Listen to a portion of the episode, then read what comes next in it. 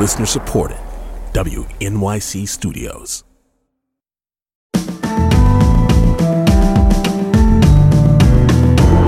From WNYC Studios, it's Brian Lehrer, a daily politics podcast. It's Monday, October 3rd. Well, the Supreme Court began hearing cases for its new term today, October 3rd at 10 a.m., first Monday in October. That's when they start. So the court started with the first of two oral arguments as history was made as Judge Ketanji Brown Jackson took the bench for the first time. And while we won't hear about the outcome of those cases until maybe mid June or so, on the docket this term are some cases that could have a big impact on education, voting rights, immigration, affirmative action. If you thought last term was big because of abortion rights, well, I don't know if they can top that but these things are huge. I've especially got my eye on the voting rights case, uh, a couple of them. So, joining me now to discuss the cases before the court this term, as well as her new book on the women who fought back on the Trump administration's policies, is Dahlia Lithwick, senior legal correspondent at Slate, host of their podcast Amicus and the new book is called Lady Justice Women, the Law, and the Battle to Save America. Dahlia, always great to have you. Welcome back to WNYC. Thanks for having me back, Brian.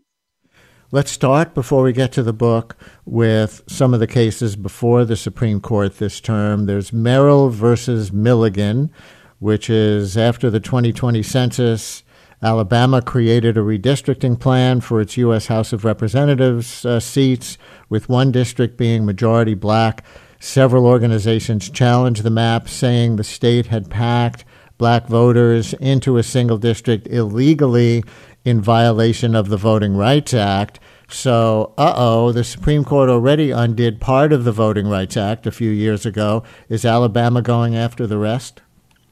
I think so. I think that's uh, pretty clearly what's going to happen. Uh, as you said, this was a racial gerrymander probably in violation of Section 2 of the Voting Rights Act. Folks will recall that uh, in Shelby County, the court did away with Section 5 of the Voting Rights Act.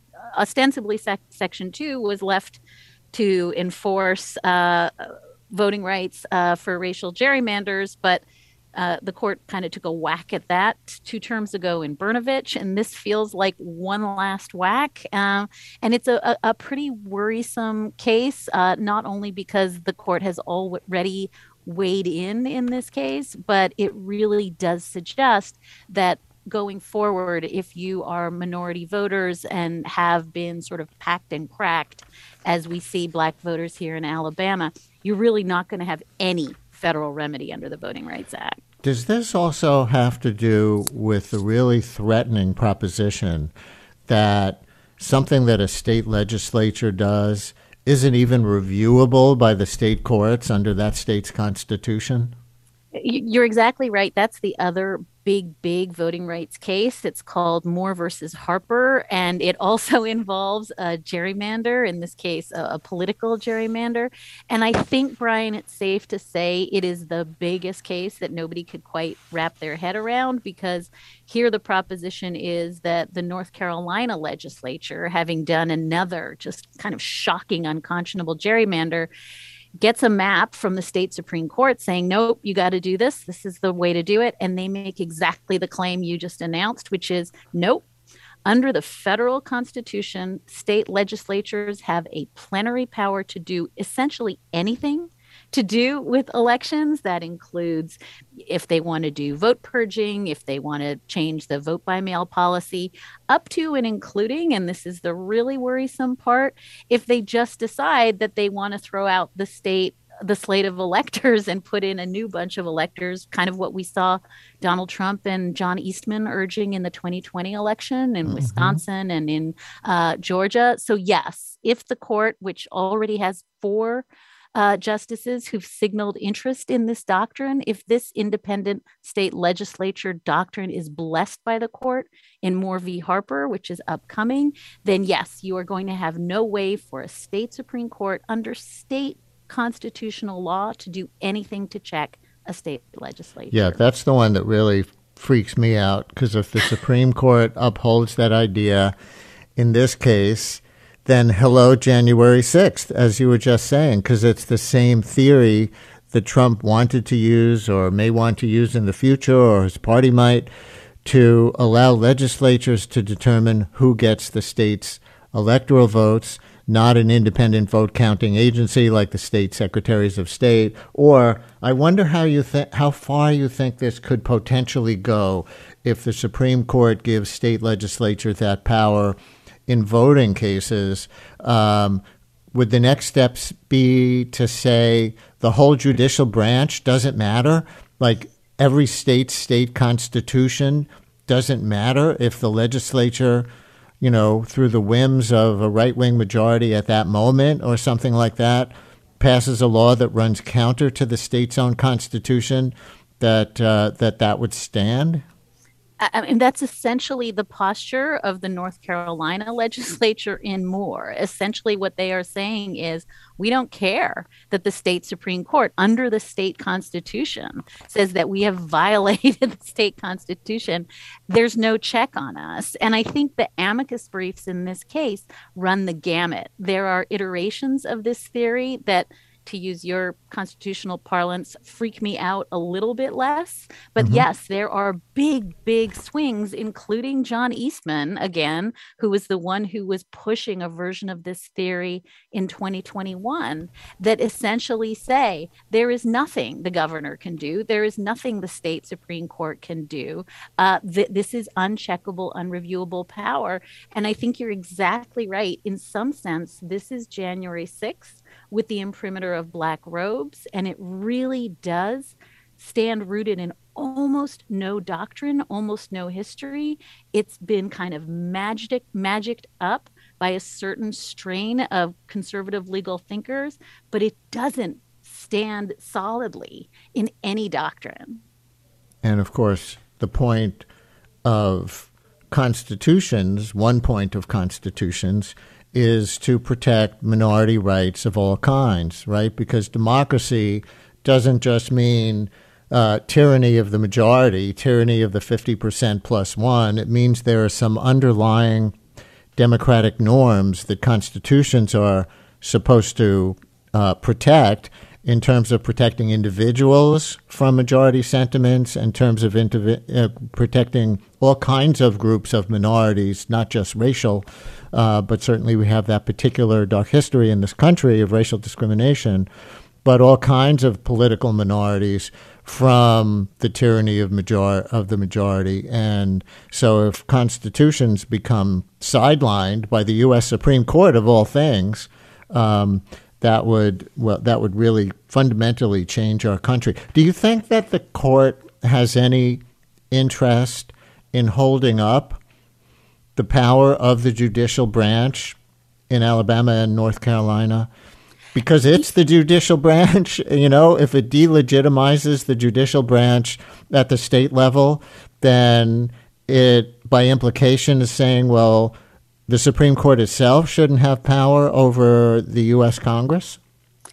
If we were in normal times, Brian, I would tell you the answer to that is emphatically yes, right? That the court understands not just that the Article 3 federal judiciary, but state Supreme Courts are essential to preserving the rule of law. And there's a brief in this case, an amicus brief in uh, the one we're talking about, Moore versus Harbor. Har- I'm sorry, Harper, this independent state legislature case, from all of the chief justices of all the state supreme courts who are not apt to involve themselves in this kind of case and certainly not to write this kind of brief, huh. essentially making the argument that you're making about kneecapping state Supreme Courts. But I think we're in a very strange moment with the current Supreme Court, where all of the braking mechanisms that I could have thought of a year ago that would have inclined them to say, hey, this is really dangerous, both for the integrity and the reputation of courts themselves or for the rule of law writ large. I see very little evidence that that is currently operative in how the Supreme Court is doing its business. Let's move on, taking a deep breath, to another big case that the Supreme Court is going to hear this term Students for Fair Admissions versus Harvard. about whether colleges and universities can use race as a factor in admissions. And this one, kind of like Roe, tell me if I'm exaggerating this, kind of like Roe, challenges a very long precedent about how race can be used as a factor in college admissions that was established by the Supreme Court itself? Yeah, that's exactly right. And in fact, very recently, Justice Ruth Bader Ginsburg made comments to the effect that nobody's going to disturb this. This was a kind of seminal decision in a case called Grutter versus Bollinger. And the court essentially said that you can use race as a factor in admissions in higher education because there is this demanding interest in diversity in the classroom. And we thought that was settled 20 years ago.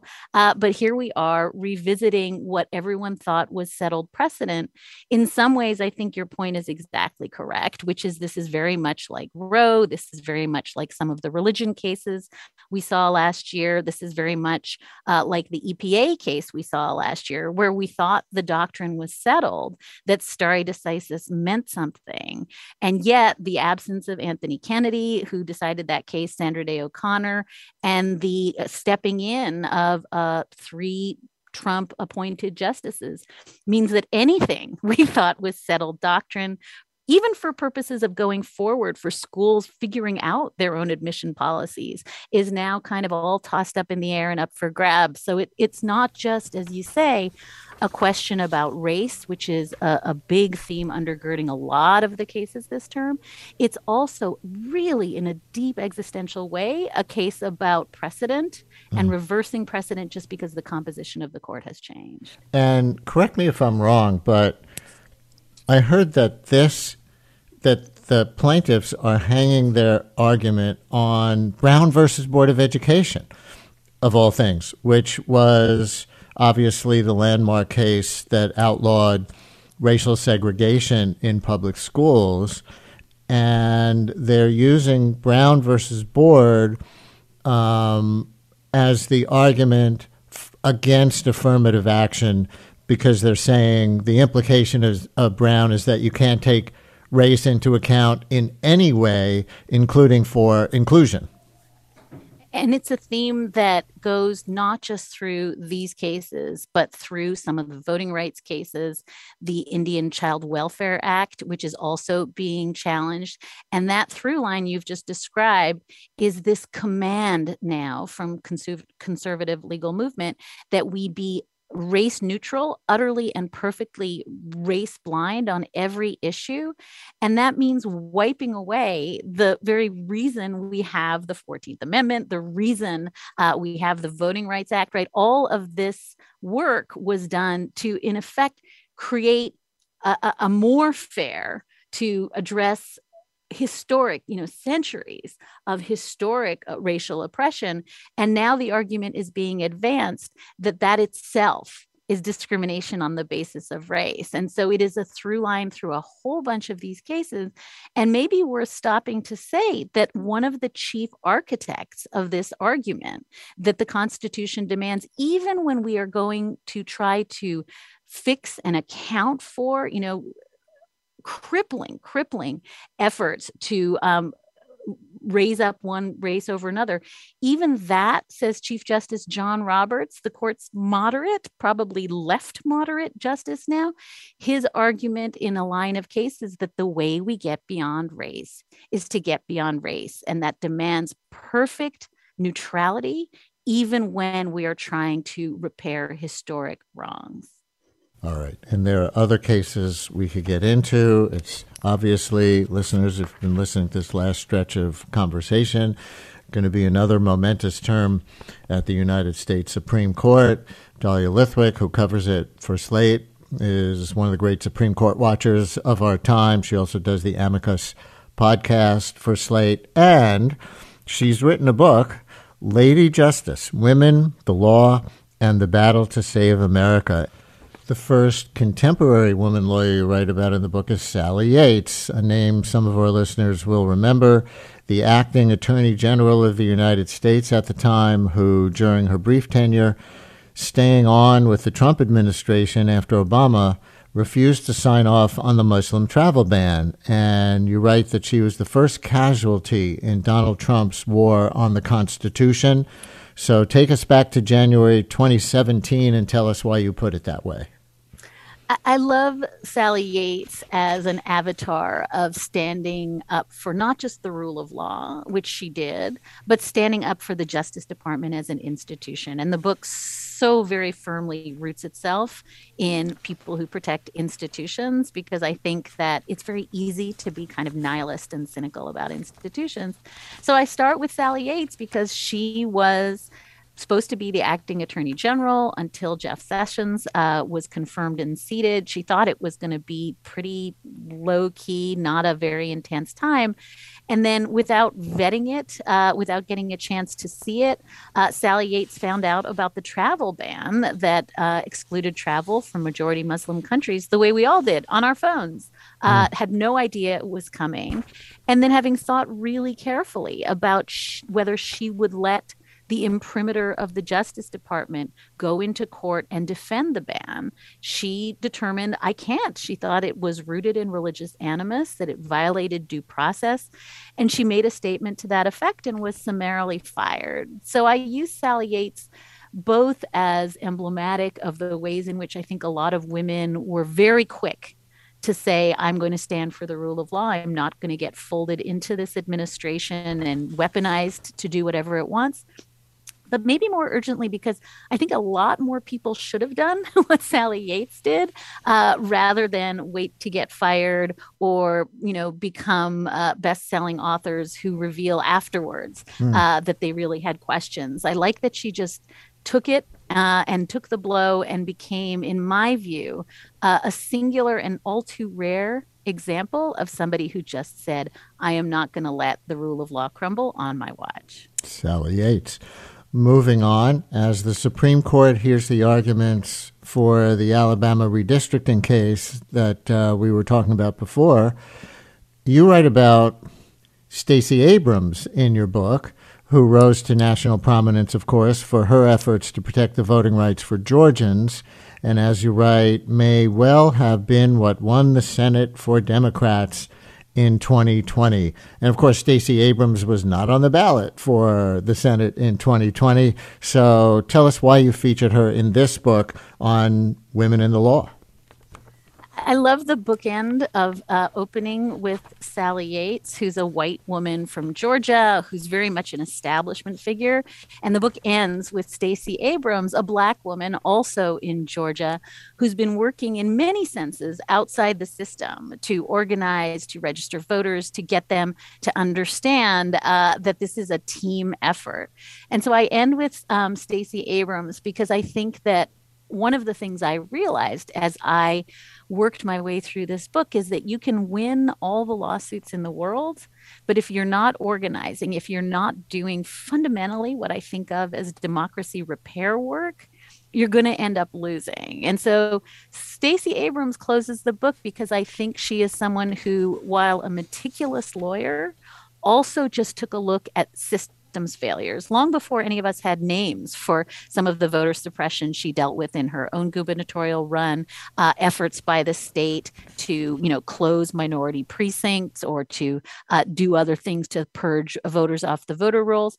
And I think that she gave a name to it and a face to it before a lot of us knew it was coming. And so for me, I close with her because she's doing with this army of black and brown women and people across the country who have really just by the force of her personality and her argument come to recognize that it's not just one lawsuit and it's not just one election that this is deep deep system reform that is going to take decades and again that it involves you know Stacey Abrams who is always careful to say it's not me i am an avatar for tens of thousands of women who are doing the work. And that's precisely the place I think we need to be going into the midterms and beyond. To close, let me go back to one thing you referred to in an earlier answer, um, but read something you write to that effect in the book. You wrote, We spent too many of the Trump years believing that Robert Mueller, then Adam Schiff, then Jamie Raskin, and then someone else would single handedly save us in a blaze of cowboyish heroism.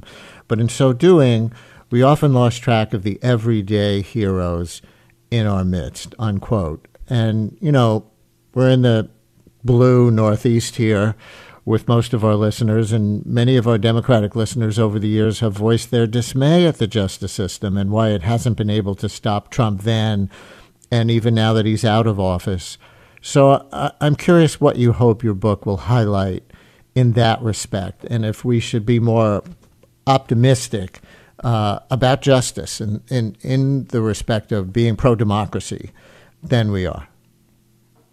I mean, my slightly dispiriting answer, and maybe this goes back to you know the the spooky conversation we had up top about the independent state legislature doctrine, is that there isn't a second thing. there isn't something that isn't the rule of law and the courts.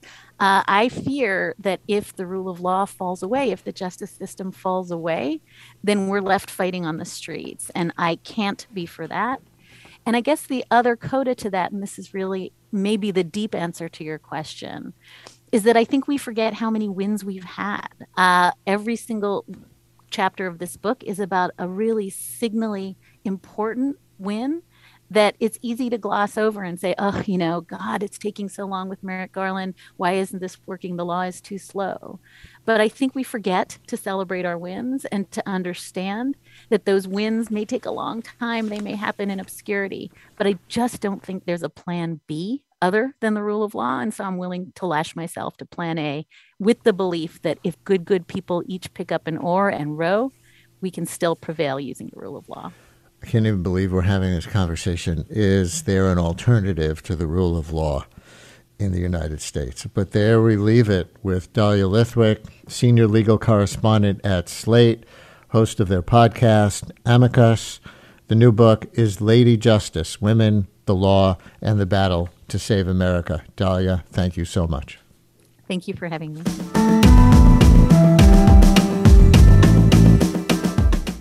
Brian Lehrer, a daily politics podcast, is an excerpt from my live daily radio show, The Brian Lehrer Show, on WNYC Radio, 10 a.m. to noon Eastern Time, if you want to listen live at WNYC.org. Thanks for listening today. Talk to you next time.